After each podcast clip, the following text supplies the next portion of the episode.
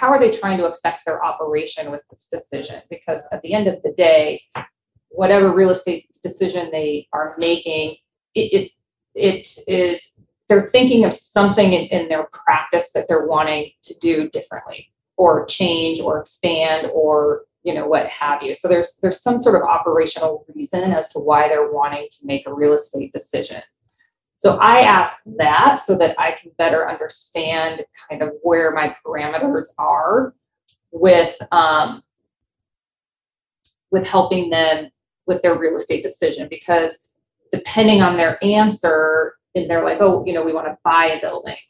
But depending on their answer to the operational question and the inventory available or a bunch of other decisions along the way, I can say, you know, this I know is what your primary goal is, but here is, you know, other options that still get you to your operational goal that you're trying to achieve, just in maybe a little bit different way. This is the Providers, Properties, and Performance Podcast, the podcast that brings together leaders in healthcare and investment real estate to consider the possibilities and future at the intersection of practicing medicine and healthcare real estate investment returns. Welcome to the Providers, Properties, and Performance Podcast. I am your host, Trisha Talbot. As a healthcare real estate advisor to providers and investors, the best solutions occur when the two collaborate together as partners in delivering better patient care. Providers can deliver care to their patients when and where they need it, and investors realize the returns to build and manage facilities. We explore changes in medicine and wellness, the future of healthcare, and using real estate as a strategic and financial tool. This week's episode is my interview on the Medical Group Management Association's podcast. Another interview picking my brain about the benefits of healthcare real estate and what a practice needs to consider if they are going to sell or build or purchase and then own and operate their own medical office building. Well, Tricia, thanks so much for joining us on the MGMA Insights podcast. Thanks for having me. Yeah. So you are the founder of Doc Properties. You have roughly 20 years of healthcare real estate experience. So just take us down that career path. How did you kind of land on this focus of healthcare real estate? Uh, well, I was getting into commercial real estate and um, I was also going to school at the same time. And I I accepted a market research opportunity for a developer of medical office building. Um, and they were building a new on campus medical building and needed kind of a market analysis. So I completed that for them uh, while I was going to school, and then they hired me in the leasing department. So um, I started there, and then you know, uh, commercial real estate it, it, has several food groups: um, office, industrial, land, retail, and multifamily, which is um, apartments. And medical is really kind of underneath office. And as I was getting to know the commercial real estate industry and doing leasing for the this in person um, for this developer in house, you know, I really just enjoyed. I, I I enjoyed the the idea that you know healthcare real estate it's it's mission critical and demand driven. So you know there's a reason for it to be there. Uh, this was right around the dot com bust. And so um, i was also kind of looking at how technology and you know everyone having a computer and what was that going to look like you know 20 40 years down the road? Are people really going to come to an office every day? So when i was thinking about where i wanted to spend the time, you know, I really enjoyed working with these physicians, working with health um, healthcare companies, and helping them locations where they can serve patients. So for me, it felt like uh, there was some purpose to it. So I really enjoyed that, and therefore stayed in it and uh, haven't left. Great. All right. Well, thanks for sharing that with us. So, um, let's just go over who your you know primary clients are then when you're working in healthcare real estate. Who are you dealing with? Is it the physicians the practice administrator some other leader? Who who is your uh, point of contact there? Yeah if it's um you know if it's uh like an independent physician an entrepreneurial physician i'm, I'm usually dealing with the physician for a couple of things. Sometimes they're purchasing the real estate in their personal, um, through their their their personal uh, funds. So you know, I'm dealing with them personally. If it is through a, an, it's a it's for a healthcare company. I usually start the conversation with the with a physician. Um, if there's several physicians, if it's a partnership, sometimes I end up having to give a presentation to the entire partnership. And then um, if it's a large company, you know, the physician will be involved, but then typically real estate, I would say more often than not, it's either under legal or um, the CFO. So you either uh, work with the corporate counsel or the CFO for the most part, or operations if they have it.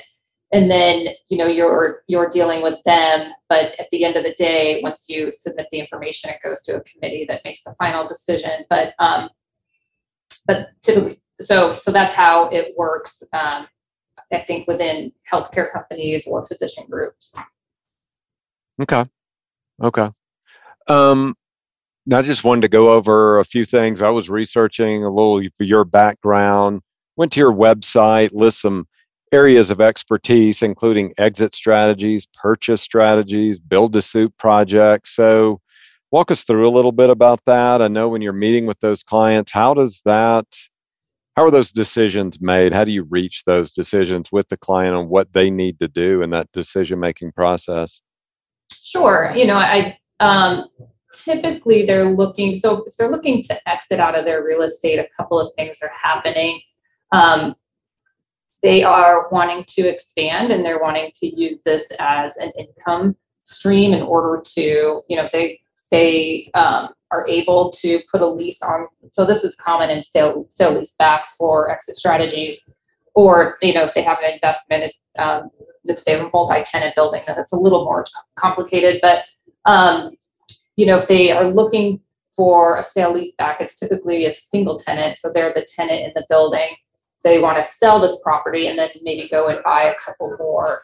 Um, so they use it for expansion of their operation is, is one business um, reason that they do it.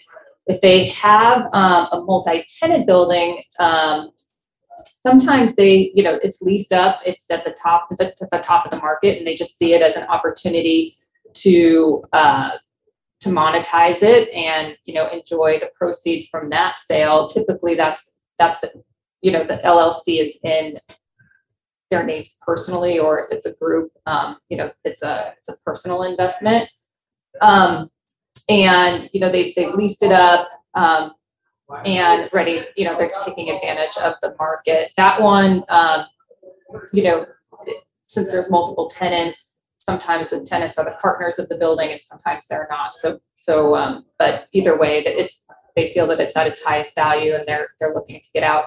A lot of times they're maybe tired of being a landlord of a multi-tenant building. Um, sometimes it's because if it's a partnership, some of the, the physicians are retiring um, and they want to, you know, exit. They don't, you know, want to be in a, in a real estate asset investment anymore.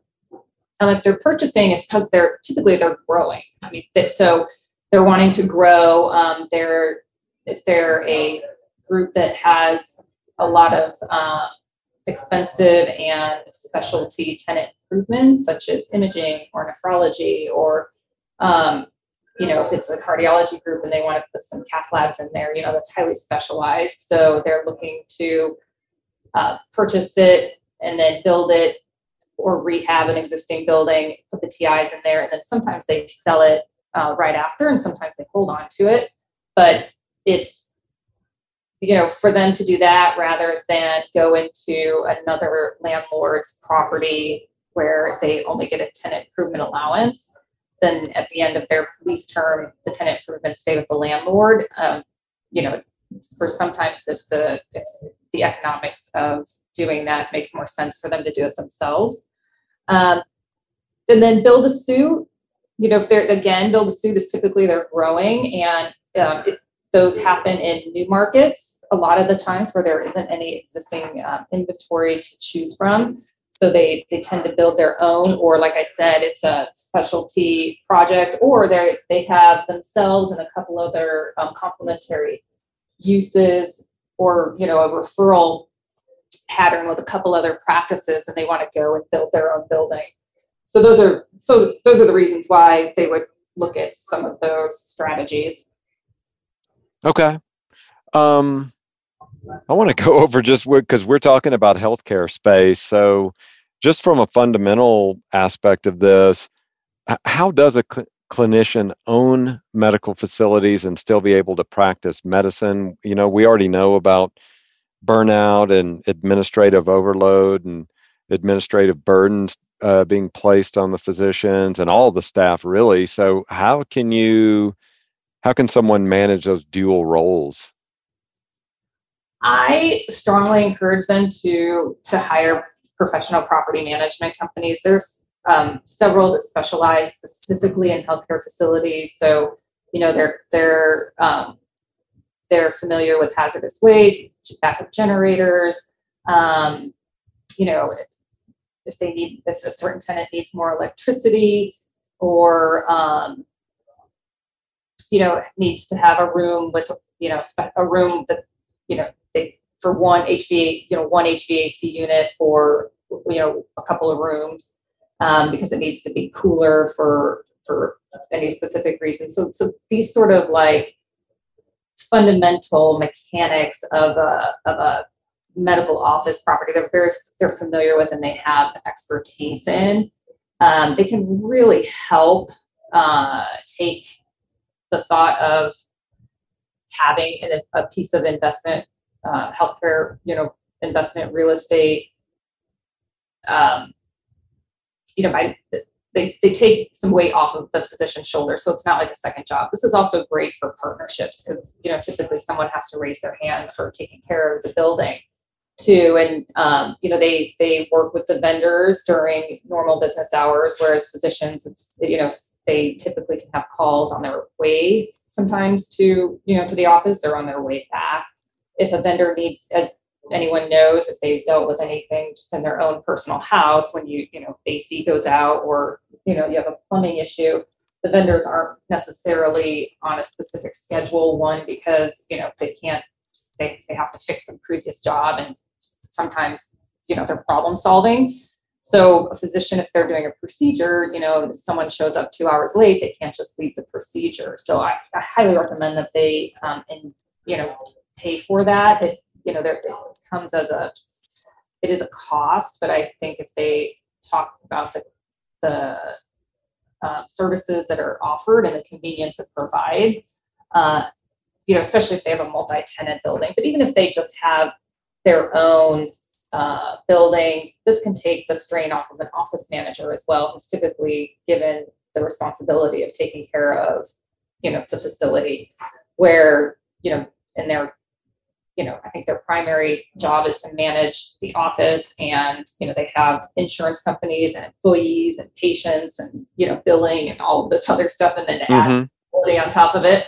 So, um, and then the property accounting, I think having somebody um, manage the property accounting, which, you know, is, you know, you want to know how much it's costing you to run your building. And then, you know, every year you want to look at that and say, hey, what are some of these things that may, maybe um, are a little high that need to be sent out to a couple other vendors for some quotes or you know it could you know if you look at your expenses just like you know anything else you can say oh you know this is really high. Is there something wrong that i need to get looked at? So you know obviously you want to continue to, to make sure you know how much it's costing you to to run your property. Mm-hmm.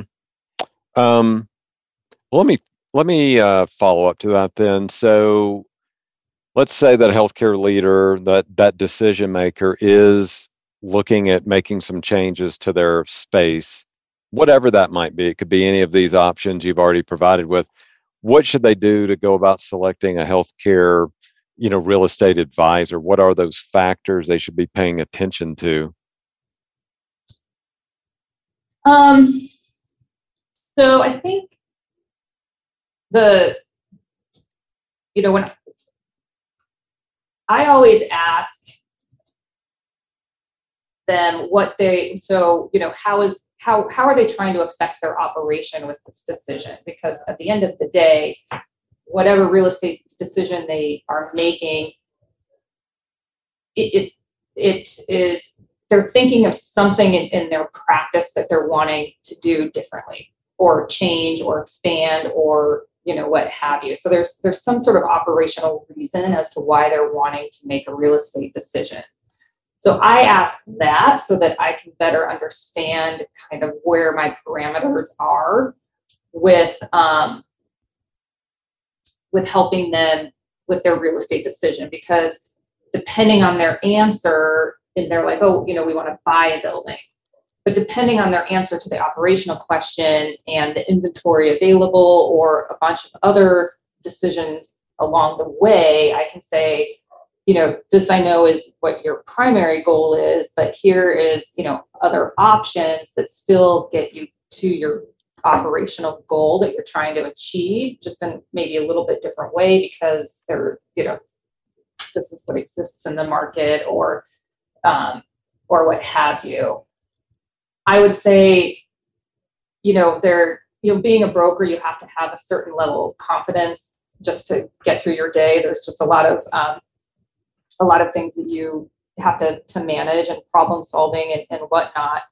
And I would say the you know if um, if some if a healthcare company calls a you know an advisor and they're just talking about how great they are and not asking them questions about their healthcare company and, and what this real estate, how this real estate decision is going to impact them from an operational side. I would say that's probably the, the biggest red flag because you know the whole the whole point of the decision is to help them with some something in their healthcare operation that they're trying to achieve. Mm-hmm. Mm-hmm. Okay.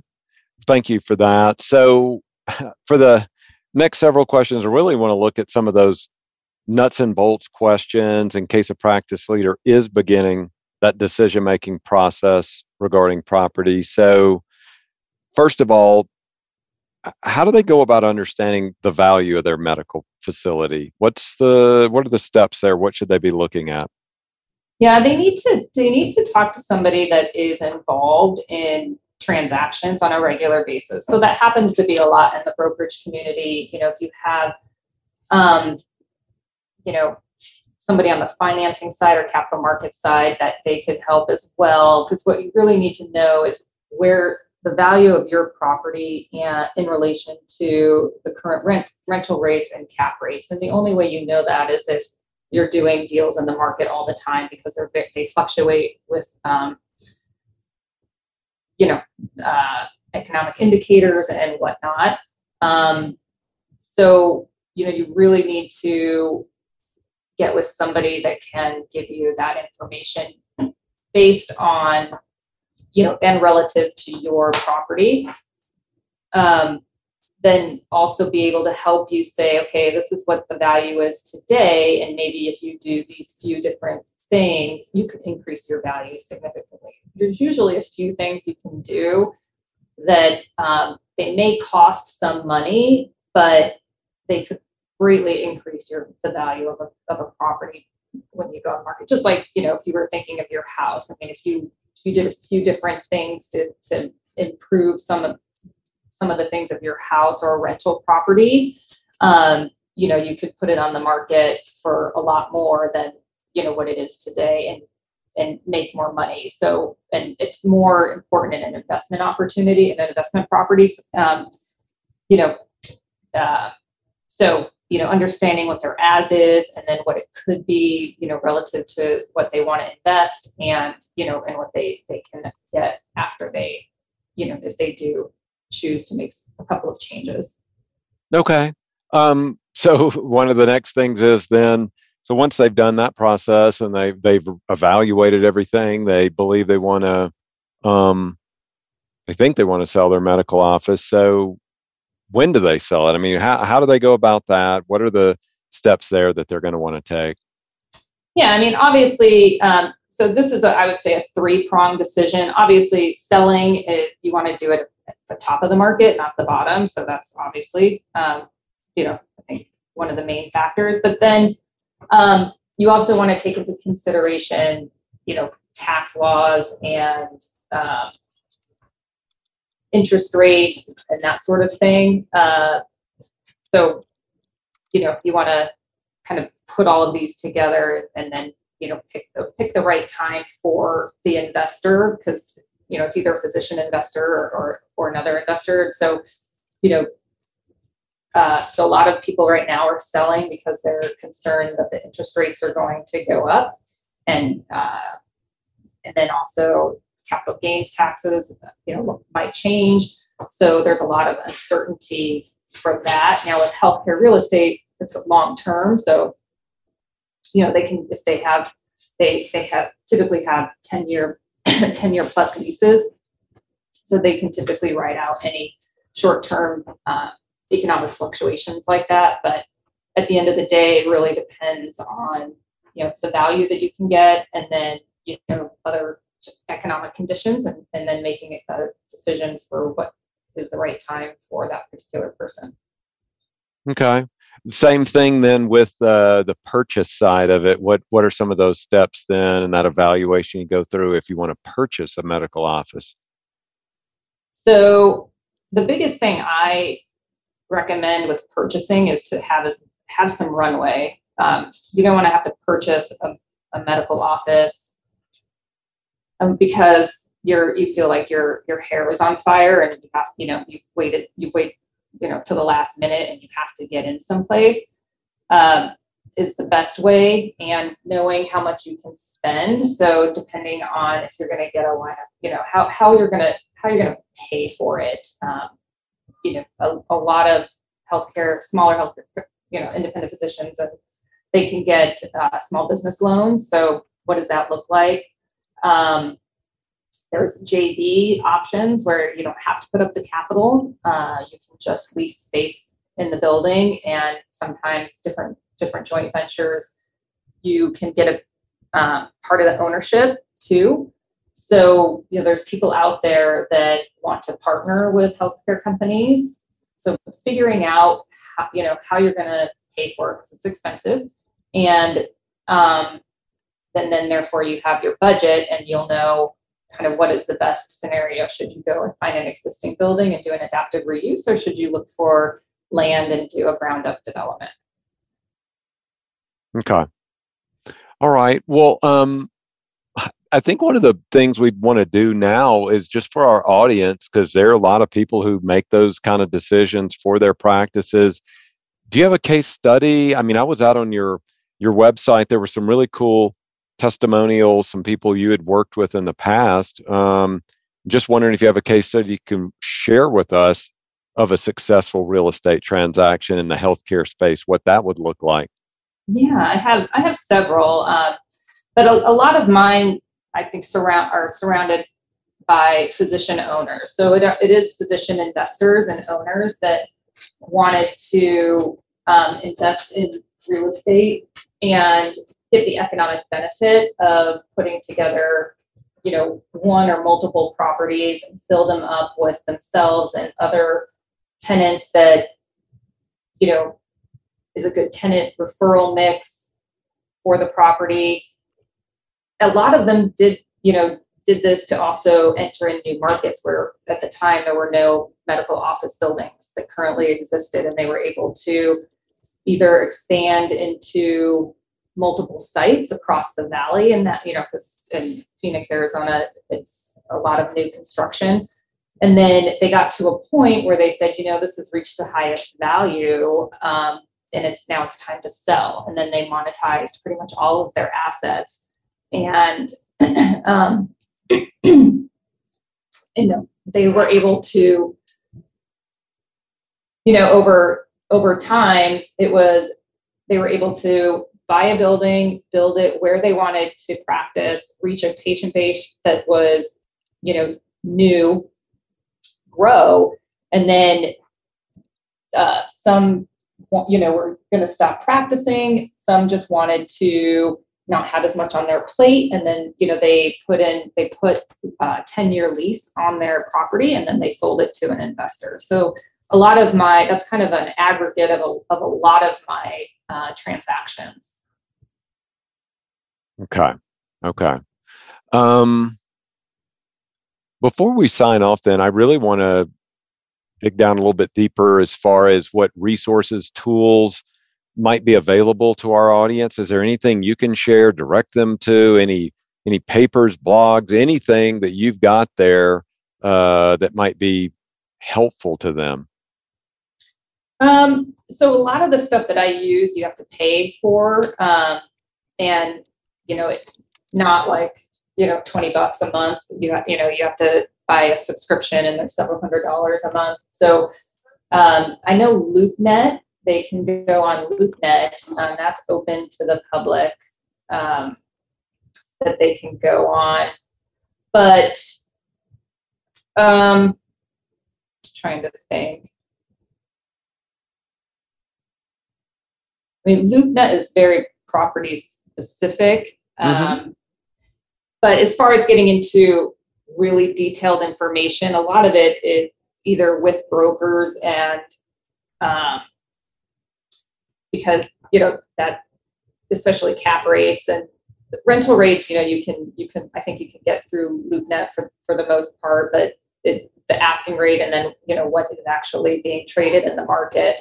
Um, but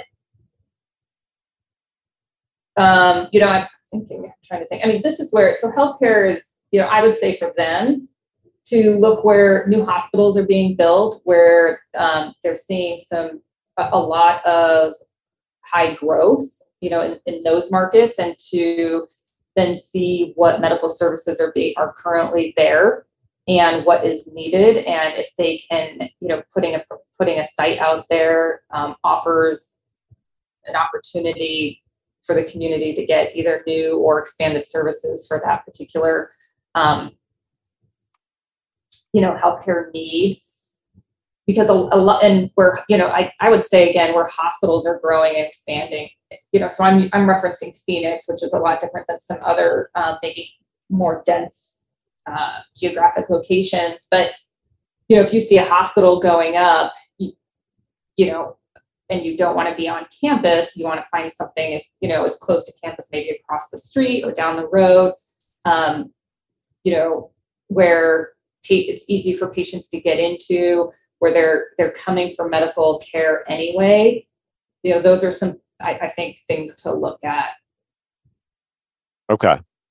Um, any any final words then you'd like to share with us about the healthcare real estate market whether it's trends you're seeing or uh, you know steps advice anything else before we sign off?